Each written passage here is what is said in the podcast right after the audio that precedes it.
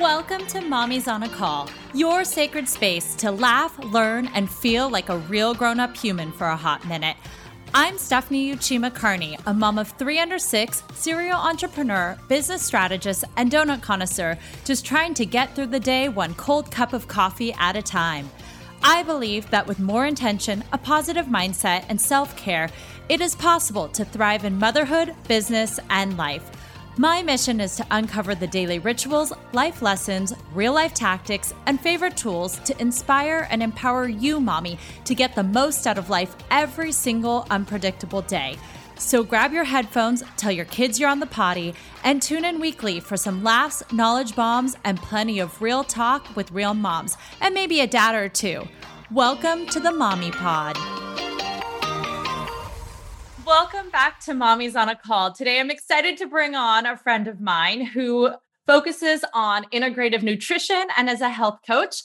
Uma Naralkar. I'm really excited to have you on because we're doing this entire like wellness series this month and just preparing for the new year and talking about everything going on right now, especially with COVID and just trying to stay the healthiest possible. I am excited to talk to you about all the things. So, welcome, Uma.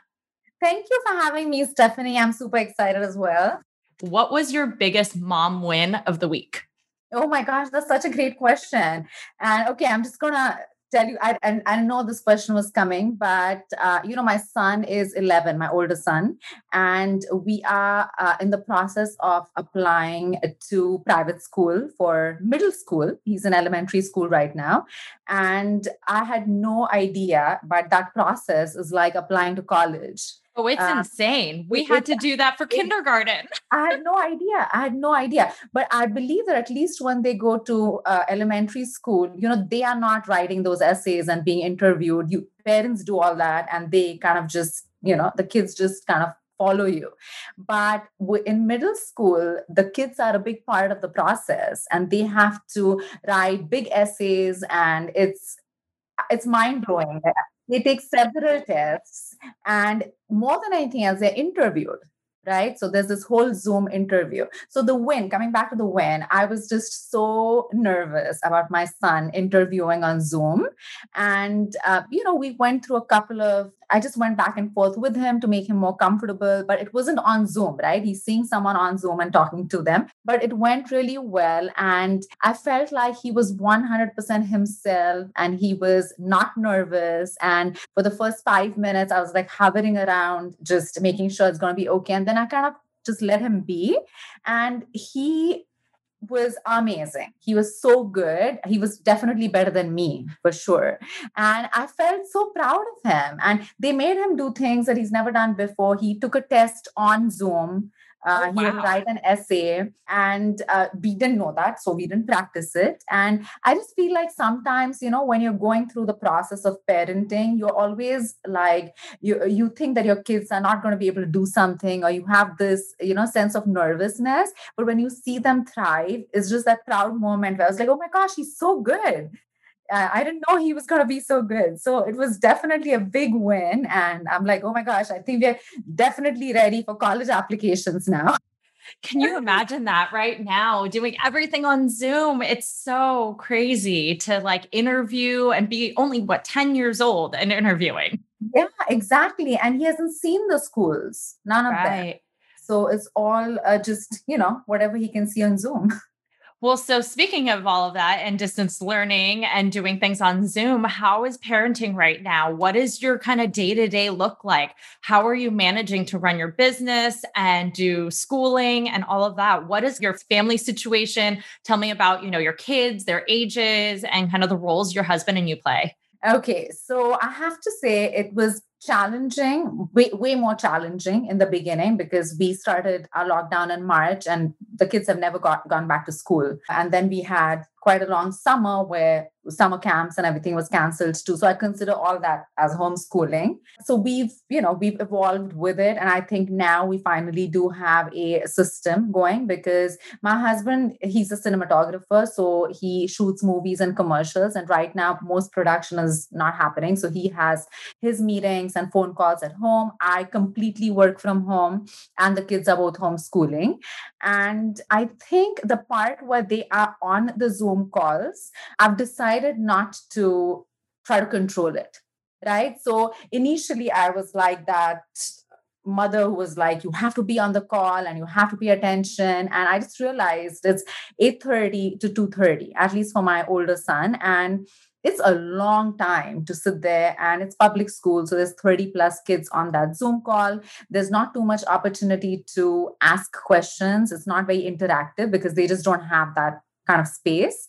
So i let him take breaks when he wants and they're not long breaks and we've come to an understanding and he comes outside and he either jumps on the trampoline or just sits there and gets some fresh sunlight and then he goes back in and he's so much better. As against me trying to push them to just sit there for those it's like an hour and 30 minutes and then they get a 10 minute break.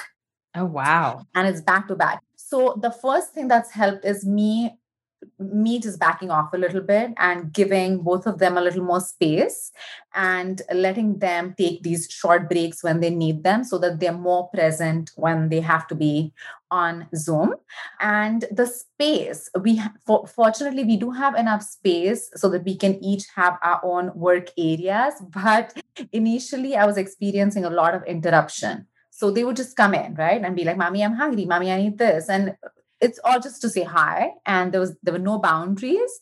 So uh, this is going to sound so crazy but we've created these uh, we've created a hat system. So if i'm in a busy meeting and if i know that they could interrupt me i'm wearing a black hat. It's just a hat. And they know not to disturb not to come in when i'm in that zone. And when i'm not wearing the hat if i'm doing something that's where they can come in then they can come in so and it's worked amazing and i don't know i think my husband came up with that idea and i think he was just by default wearing a red hat and they were like oh he eh, they, they didn't disturb him and he was like you know that's it. When i'm wearing the red hat don't disturb me and when i'm not you can come and talk to me. So it's this weird thing that's worked out really well for us. But more than that i think for me as a mom or even as an individual going through just the situation it's my morning routine or like that first the first 30 minutes of my day. They literally they just kind of influence the rest of my day. And i used to always have a morning routine but i feel now i have to carve out that time before they wake up eh, because they're always here. It's not like i can you know just take my time. So i make sure i put an alarm and i'm awake 30 minutes before everyone else does. And i do my little routine so that when i'm done with it i'm really ready for my day, right? What time do you wake up? So I wake up at 5.30. Actually, that's not true. Uh, my alarm rings at 5.30 and I'm actually out of bed by 5.45. So I'm kind of like lying in bed and then I'm actually rolling out by 5.45. And then my morning routine is about 30 45 minutes, something like that. And I do the same exact routine every morning. It's not complicated. It's simple things like, you know, just once I use the bathroom and come out, I just do my bed. And there's something about it. I spend like a good five minutes like doing my bed. And my husband wakes he wakes up way before me, by the way. Oh wow. So okay. My husband meditates for like an hour and a half every morning and he has a much stronger morning routine. He does pranayama and he's been doing it for years now years. But i used to do like a quick thing and then i used to do my workout and meditation after the kids went to school. But that had to shift and now i do all that before they wake up. So i'll make sure that i do my bed and it's like the most I don't know, it just sets the tone for my day. Like my bed is clean and my day begins, right?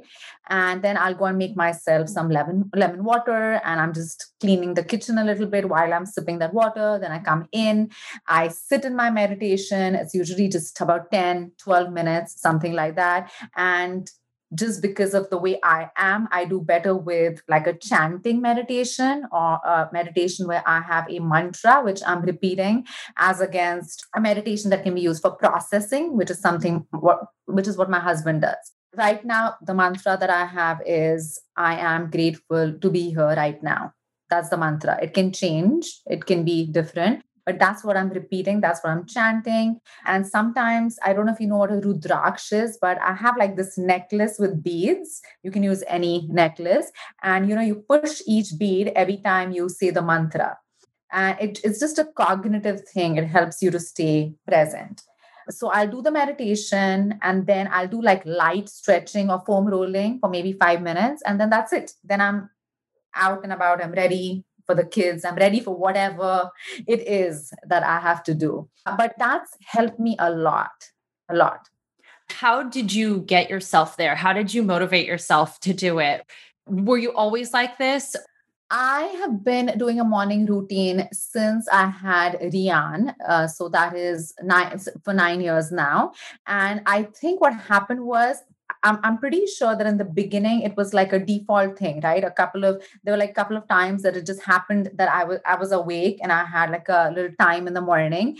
And it just felt really good to have that space. Like i don't think there was any routine but that space that oh my gosh there's like 20 minutes to myself where there's no one else disturbing me and i'm with my thoughts just here, right? And then I was like, oh, let me see how I can build on it. And my morning routine has evolved so much in the past 10 years. Uh, there was a point when I used to journal. So I would spend like five minutes just it was like a brain dump actually not even journaling. It's like whatever comes to your mind uh, just putting it on a piece of paper.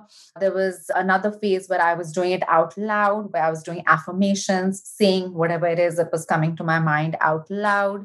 I also when it's summer right now it's getting colder uh, but when it's warmer outside i spend like five minutes outside. Just getting a little sun first thing in the morning is really good for circadian syncing as well so it's evolved and changes. I just shared with you what i'm doing right now. But i honestly think and i talk about this when i'm coaching clients a lot that people think that needs to be this amazing you know morning routine where you've meditated and done yoga and you know have a gratitude practice and done it all.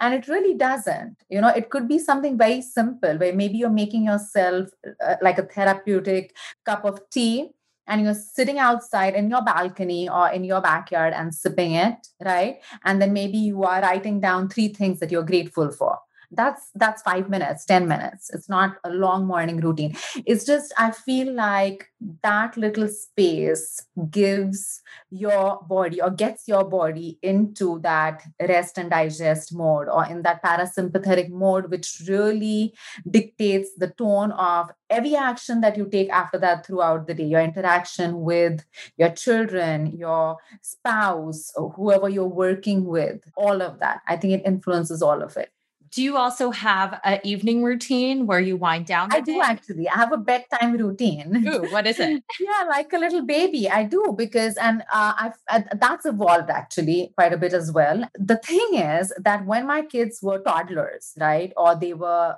five and below in age, they would sleep early. So they would be in bed by eight o'clock tops. And then I would have this beautiful, you know, two hour time period to do whatever I wanted, where I could actually sit in a bath and, you know, do all the good stuff. Now my kids sleep after me. They don't sleep till like 11. And they How old's your youngest again? He's nine, but my boy, so um, I have a nine year old and an 11 year old, but they share a room right now.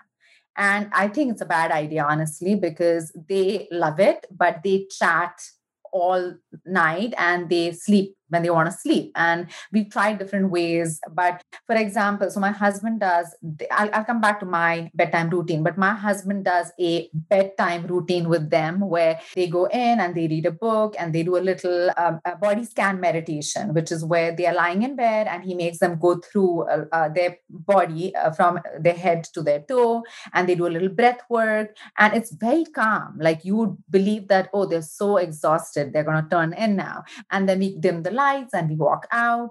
And like within five minutes, there's a party in there. Of course. And this happens every day. This happens every day. So I don't know what how effective that routine is. I'm hoping that someday, somewhere, it'll you know influence them. But they do it all, and then they snap back into their chitty chatty mode, and they don't sleep. Probably, definitely till 10:30 because I'm asleep at that time. So my evening routine has changed quite a bit because of that. But the two things that I always do are take a hot shower every every night, no matter what it is. I take a hot shower and I light a candle next to my bed. And when I light the candle, I just think of one thing that was positive, that was uplifting, that was good that happened that day, right before I roll into my bed. And so it's not like this long routine. The other thing that we all as a family do is we switch off our phones, our televisions, as well as anything electronic um, after about seven so we don't have any media after that so the kids are intentionally either reading or we're talking to each other or they're drawing i use the time to call family back home in india or something like that where we're not on television at that time yeah, they say a lot of that light anyway is terrible all for day, sleep, and day. sleep is so important mm-hmm. to protect. So, I want to start talking a little bit about health and wellness and integrative nutrition. What exactly is integrative nutrition? Because it's something that we've heard about, but many people might not know what it is. That's a good question. And you're right. It's, you know, there's so much information out there. So it's important to clarify what integrative nutrition means. And if you look at nutrition, the word nutrition, people often just think of food, right? Because it's the food that you're eating that influences your outcome. And that's the way it's been traditionally seen. But with integrative nutrition, uh, we are trying to look at nutrition in a more uh, holistic way. And uh, I don't know if you've noticed this, but most of the physicians, as well as RDs uh, and nutritionists out there, are now shifting, uh, you know, the, the way they're looking at nutrition and do understand that other factors like your stress levels and your mindset and the quality of your sleep all play a role in uh, how you look and feel and your overall health. So that's where uh, the word integrative nutrition comes in because it it basically means that you're trying to look at health and nutrition in a more holistic way as against just uh, the food element of it Right. And I feel like most health and wellness people talk about either, you know, diet or either yeah. exercise or mindfulness. So I love the whole bigger picture. So you specialize in digestive health, hormonal health, and fat loss. But I want to kind of tap into also just this idea of holistic health and during COVID. Mm. So kind of talk to me about what you specialize with your clients, like how you work with them, and I would love to talk about like easy things that we can add to our day to really help boost, you know, our digestive health or boost this like hormonal balance and stuff, especially as busy moms. Oh, I love that. So, I, first off, I feel that all of us are different in terms of what may work for us and you know what doesn't. And i think it's important to understand that because uh, there's a lot of fad diets and people want to follow them because they, they worked on someone else or some celebrities promoting them or uh, someone else did well on that diet right? So keto for example the, the, there was a space when everyone was on keto and there was paleo and there's carnivorous diet and i'm sure there's 20 other ones that i probably don't even know of right? So um, i think the the most important thing is to understand that we are all individual and uh, based on how we were born uh, let's say right? Whether we were born vaginally or whether we had a c we came out through a C-section, where we were born, uh, what kind of environment was that, um, and in terms of temperature and food, as well as uh, how we grew up and our health history. What what other factors influence, you know, where we are at right now? Did we have any disease or anything, or any pre-existing conditions? So all that will influence where you're at right now. Genetics, right? All that plays a role and your outcome. But at the end of the day, what you're eating, how much you're moving, and what you're thinking, right, are three things that are common with all human beings right and if we uh, we've seen or there's so much research and so much science that if we can manipulate these in our favor then we start seeing positive shifts in our health, in our, our outcome, whether our goal is fat loss, because I work with a lot of women who are trying to lose postpartum body fat, or women who have just started putting on pounds because they're in that perimenopausal or menopausal phase where your hormones dictate your metabolism quite a bit. But that being said, even if that bio individuality exists and should be considered, what you're eating how much you're moving and what you're thinking are going to be your key game changers if you want to make a shift towards you know your health if you want to get healthier if you want to see something positive happen in your health. Going back to digestive health hormonal health what are kind of some things that we can implement like on a day-to-day basis? Like what why are there so many gut issues? I'm like i'm just thinking of yeah. myself like i got an endoscopy at one point because i just kept having stomach aches and they literally found nothing and they said yeah. Uh, you're fine. But yet I have so many issues. I have terrible allergies. And I know I was doing a lot of research at STEM. So, like gut health, a lot of times and it might not just be an allergy and same with like hormonal imbalance i have pcos like there's so many things i, I feel like they're wrong with me but i know that i i think it's like if you change the what you're putting into your body and what you're doing it could make a difference than going on so many different medications oh, so I would love to learn what are some of the things like say you know you just had a baby and you have like hormonal imbalances because you just finished breastfeeding or you are or even going into it I had PCOS what are some diet changes or life changes you can make that are something you can do on a day-to-day basis? Yeah, that's a great question. And so, gut health, digestive health, and fat retention or fat loss, right? They're pretty interconnected if you think about it. One thing influences the other, but the underlying, so it's it's think of it like a pyramid, okay? Imagine a pyramid, and at the base, at the bottom of that pyramid are your stress hormones.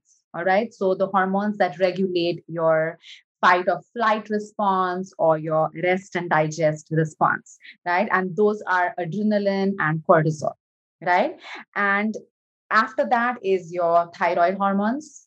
And then on top of that are your reproductive hormones, okay, where we commonly know estrogen, testosterone, progesterone, all these are your reproductive hormones. So the reason why you want to look at it as a pyramid is because if the bottom, if the base of that pyramid is unstable, uh, which means if you are suffering from chronic stress, which a lot of us have in our lives right now because of COVID or because of our kids being at home, but life goes on, and that the reasons for chronic stress can change, but we all have it, right? We all have stress in our lives. So if you don't have a clear stress management system, and if that stress stays constant in your life, a lot of times you don't even notice it by the way because it just becomes a part of your life right? So it's like every morning when you're driving to work you feel stressed because you're in that traffic jam and everyone's honking and you're just sitting there. But guess what? You're doing every day for 20 years so you don't think of it as stress. Or you know I have clients who go through phases in their work where two or three months are just excruciatingly stressful and they've been at these jobs for years now so they just consider that stress as normal. Or uh, mom life right? So just having kids and multiple things to coordinate and working at the same time and trying to navigate homeschooling and teenagers and all that stuff. Yes it's yes it's a part of life and it's going to be there but a lot of times we just kind of push our stress levels on the back burner. So these are all examples of chronic stress, which is very different from, let's say, you were going to give a speech in front of 10,000 people, right? That's acute stress, which is good stress. You want to go do that and you feel that rush of adrenaline and then it dips, right? It's gone.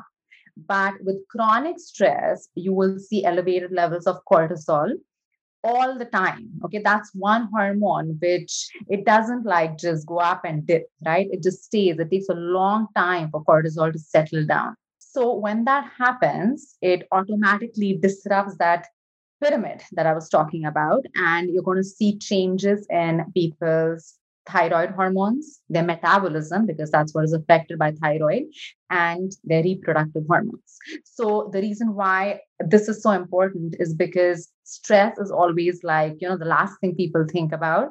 But that's one thing that you want to definitely um, you want to create a stress management system. You want to try to figure out what your common stressors are and you have to learn to identify them before you get to the point where it just is impossible to come back.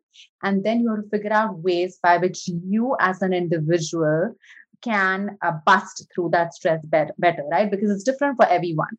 Like for me working out or just going out for a walk in nature is really just it's a good stress buster. But for someone else, it might be something else. It might be journaling, it might be meditation, it might be listening to music, it might be some other art form, it might be talking to someone, right? So that's number one. And I'm talking about these because they influence everything. So even gut health, right? I'm sure you've heard of inflammation and leaky gut, right? That's when dysbiosis happens. And dysbiosis is when there is a shift in your gut microbiome, and you will see an overgrowth of the unhealthy or the bad bacteria in your colon, and that can really disrupt your the lining of your digestive system and uh, cause inflammation. We can talk about that, but stress has an influence on your gut microbiome right so that's number one so stress Okay. The second is, and these are all lifestyle changes which are pretty simple. Second is what you're eating. And in terms of that, the number one thing that can really disrupt, again, major disruptor is sugar, right? So if you're eating a diet that is high in sugar or just food that can easily get broken down into sugar, because a lot of people like, oh, we don't even have sugar at home. We just eat white bread and we eat pasta and we eat pizza, you know, and we eat tortillas and we eat chips and we eat fruit but we don't have any sugar. So it's just what is sugar and you know what happens to your body on a metabolic level when uh, food that you eat quickly gets broken down into sugar.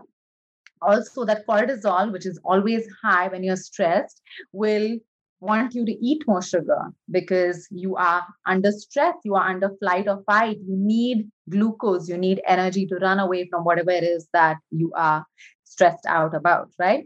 So, sugar is the second one, and really being mindful of what contains sugar, all the different sauces, and all the foods in your pantry. I mean, if right now, if you just get up and open your pantry or your fridge and take out like a bottle of ketchup or a loaf of bread or anything that is packaged and look behind it, you'll see that there's at least a couple of grams of sugar in it, right? So it's that cumulative effect of all the sugars that you're eating throughout the day that can really disrupt you on that metabolic level and shift your hormones, shift your gut health, and definitely add fat, right? Add body fat. It's amazing to look at the back because I did a whole 30 a few times. And you know, so I was really conscious about all the grams of sugar that I was eating. Yes. And everything has like the ingredient in it. It's like cane sugar or some sort of type of sugar. And so it's it's crazy that like everything has it. So everything be, has it. Right. yeah. And that's the first exercise we do when we do our 10 week challenge. You know, we just, everyone just gets up and goes to the fridge and pantry and gets five random things.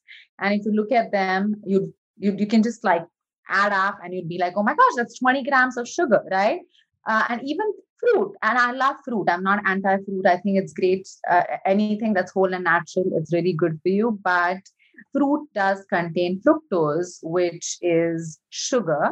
And if you are someone who's trying to improve your metabolic health, let's say you're someone who has PCOS or type 2 diabetes or thyroid issues, right? Hashimoto's, things like that.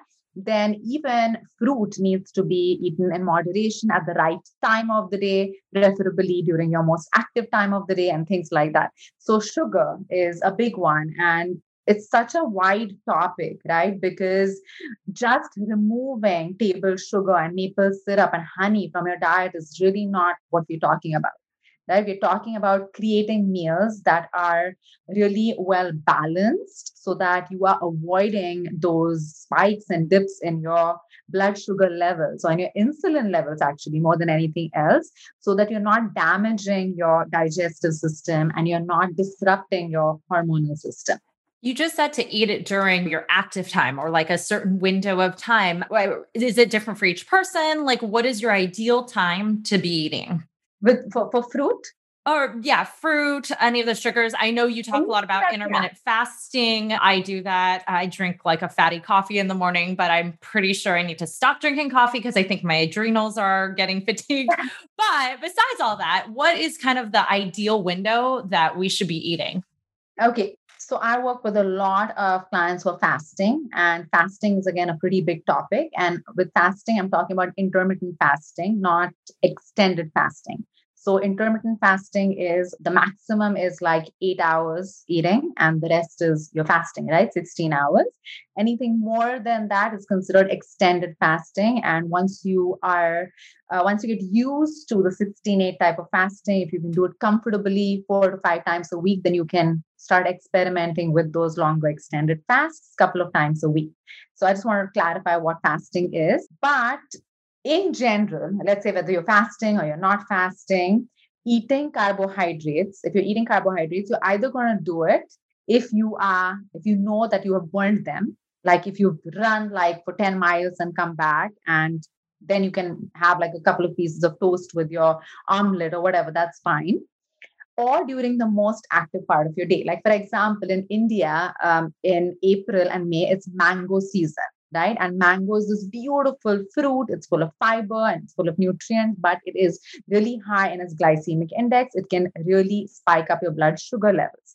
So, what I would recommend it is that either eat it right before you work out, right? Because then you're going to move and you're going to burn that out, or eat it right after you work out because that's when you're going to have the most calorie deficit. But now, if you ima- imagine eating that same mango for dessert, after having dinner, you're eating a mango, that mango has nowhere else to go. But it, it will spike up your blood sugar. You will feel amazing. You will dance around your house. And then after that, you're going to crash, right? You're going to go to sleep. And that mango is going to basically get converted into glucose, then glycogen. And then in the morning, to be like, oh, my tummy feels a little fluffier, right? That's exactly what happens. So I don't think it's, and the truth is that no one can avoid eating simple carbs completely, right? So there are going to be times in your life when you're going to eat pizza, when you're going to eat pasta, when you want to want like a nice piece of bread and butter, right? We all do that. It's just if you do it a little more strategically, it's just going to serve you better. So when is really important. How much, obviously, is important. And I think fasting is a really great tool, again, for everyone, like how we were talking about stress management and sugar. Fasting was actually the third one that I was going to add to that mix because it really it doesn't cost you anything, right? And it is something that most people can do unless you are pregnant, nursing, or you have some kind of underlying condition uh, where you just cannot do it, or you've had struggles with food, like issues with eating disorders and things, then you should be mindful because that can trigger them again. But for most average people, it's a really good tool. And it doesn't have to be 16 8 right? It can be 12, 13, 14 hours of fasting. Because what it does is it trains your body to metabolically switch from using that glucose for energy to using that stored body fat for energy. And the more you do that, you're going to be able to use that fat in your body more efficiently, right? So, that bulletproof coffee or that fatty coffee that you're having in the morning, that's great. And why does that work so well? Because it doesn't cause that spike in your blood sugar level. It gives you a lot of energy because fat is the most high energy ma- macronutrient you can have right? So it gives you a big boost in energy but more than that what else does it do? It keeps you satiated right? So you full for a longer time and you can extend that fast for at least a couple of more hours. As against let's say you had a few berries or some fruit you're going to immediately in a couple of hours or less actually you're going to want to have another meal. Right. I can drink my coffee at like eight and be okay until 11 o'clock and Absolutely. and fasting for 12 hours, I mean, 12 to 16 isn't that long because if you think about it, if you eat dinner at I mean, us with kids, like I eat dinner at like 6 p.m. or earlier. You just yeah. don't have your snack at like nine at night you have that be your last meal. And then, I mean, if you last till seven the next morning, that's already, you know, 13 hours that's or so. Perfect. That's exactly how I recommend doing it, actually. And that's how it works best for women. Because if you do it more traditionally, which is you're eating later, right? You're not having your first meal till two uh, o'clock in the afternoon and then you're eating till eight or nine and then you are not eating breakfast the next morning and i feel that that can sometimes be too much of a hormetic stressor you might see shifts in your period or just hormonal imbalances which you don't want so what you are doing actually is perfect to finish eating by 6 p.m and then have your first meal anywhere between 12 and 16 hours really right? And even if you can do a couple of days or three days of the 16 hours, that's really great. You don't have to do it every day. So that that's an efficient tool which I recommend everyone should experiment with. 12 hours is easy. Even if you eat later, right? Let's say you're someone who who has to work and you cannot eat before 8 or 9, but you can still do a 12 hour fast if you think about it. That's only 9 to 9. Right. And so you said the top of the pyramid is the hormonal reproductive hormones. The, the, reproductive hormones. Yeah, these are all hormones. This is the pyramid of hormones. Right. But on the very tip of that pyramid sit your reproductive hormones, which means that they're the most sensitive and they're getting influenced by shifts in everything else that happens with you. And say you do make it to that top. You've you've now yeah. conquered tier one, yeah, tier two, and now, now we're at the peak of the pyramid. Are there any tips that we can do to now work on, like, say you had terrible PMS or terrible cramps or things, and we've now worked on our stressors, but we're still yeah. having this? Are there any shifts that we can do? Yeah, so you will still have them. So even if, let's say, you are uh, you're working on your stress management, you're working on your sleep, right? You're still going to see that throughout your cycle, you're going to see shifts in your mood, your energy levels, uh, what you're craving to eat, right? And that's normal as long as it's not disrupting your lifestyle because there are some women where it can get excruciating or it can get depressing. And when it starts affecting your lifestyle that way then you need to do further investigations. But within that range of normal you will see fluctuations throughout your cycle what I do recommend and which works really well for most of the women I work with is to kind of shift uh, the way you are eating, working out, and just your lifestyle depending on where you're at in your period you know? And it's so interesting especially on the west side like i live in la and it's all go go go right? You live in la and it's it's just this mentality of not stopping right? You want to work out, you want to do the intermittent fasting, you want to just put a check on everything. No sugar, no alcohol, no, no, no, no, no, no, right? And we do it 24 7, 30 days a month, if there are 30 days in the month.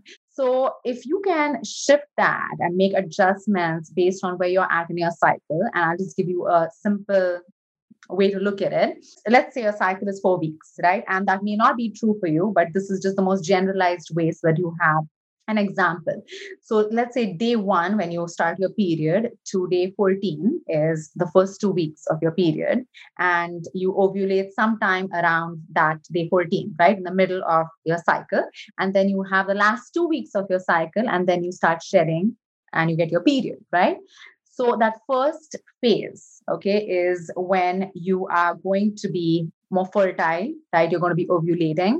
And that is the phase when you're going to see that your metabolism is going to be slower, right? And you're going to crave lesser food. You're definitely going to have more estrogens. You're going to have higher levels of energy. You're going to be able to endure harder workouts. You're going to be able to also fast for longer. And you're also mentally going to be more alert, more creative during those first two weeks. And then once you ovulate, you get into your luteal phase, right? And that is the phase when your estrogen will slowly start dropping, your progesterone increases, your appetite increases, you start feeling like eating more sweets or just more calories in general because your metabolism increases right? You will see uh, shifts in your energy levels, you'll see them drop. And that's when you should really shift your workouts to something that's a little more easy, right? So maybe yoga or walking instead of like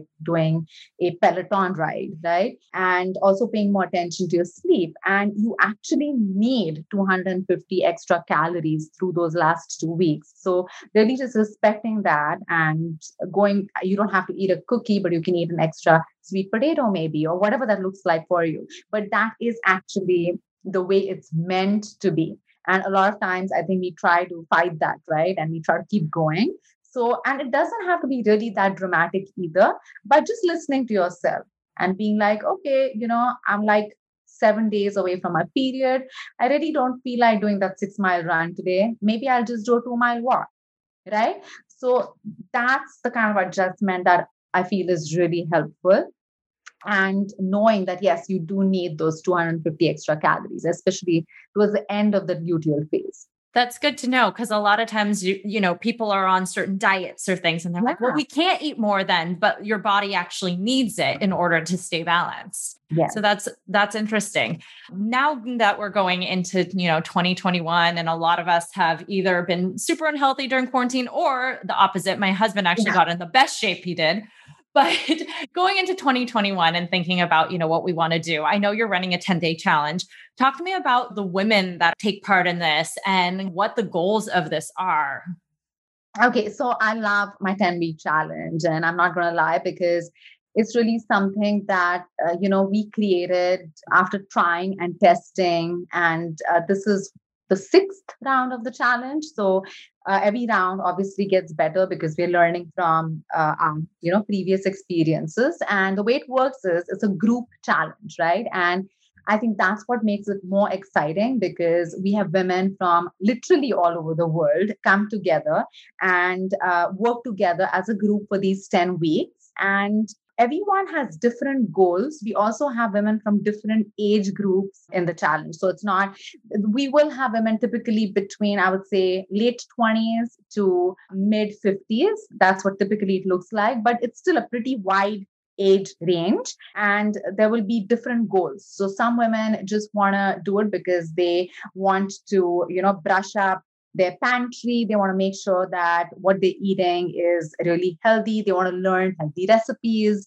They just want to take a challenge because they love challenges. Right? And accountability is key. I mean, I think that's I just did a challenge and it was a 28 day one. And honestly, yeah. if I didn't like sign up or do it, I probably wouldn't because you just push it off. You're like, oh no. But when you have that accountability, totally. It, yeah, it's like imagine. And then we also create accountability partners within the group. So you have a partner who you check in with, you make sure that you hold each other accountable. So yeah, so there's a lot of women who just do it for this because they want a good challenge, right? Then we have women who are doing it for fat loss. We have women who have chronic existing conditions like PCOS, PCOD, um, as well as type 2 diabetes or other hormonal imbalances or gut issues. Uh, and they want to really get those under control. So, and they want to do it in 10 weeks. So, we have we have that. Uh, so it's a really wide range, but I would say that the challenge is for anyone who wants to make a shift, a tangible shift in how they're looking and feeling, right? So going from point A to point B with accountability, with getting to know amazing women. We have these weekly uh, Zoom coaching calls, and they're super fun. I mean, we talk about diet and exercise and all that stuff, but they are fun. We laugh and we cry too, actually.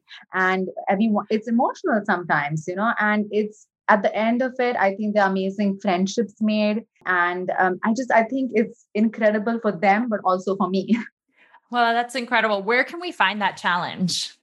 So I will give you a link that maybe you can add. I'll put it in the show notes. Yeah. Yeah. But the easiest way to do it is to visit my website. It is omwithatwist.com. Which I love your name, by the way. Om with a twist. I don't know how I came so up. cute.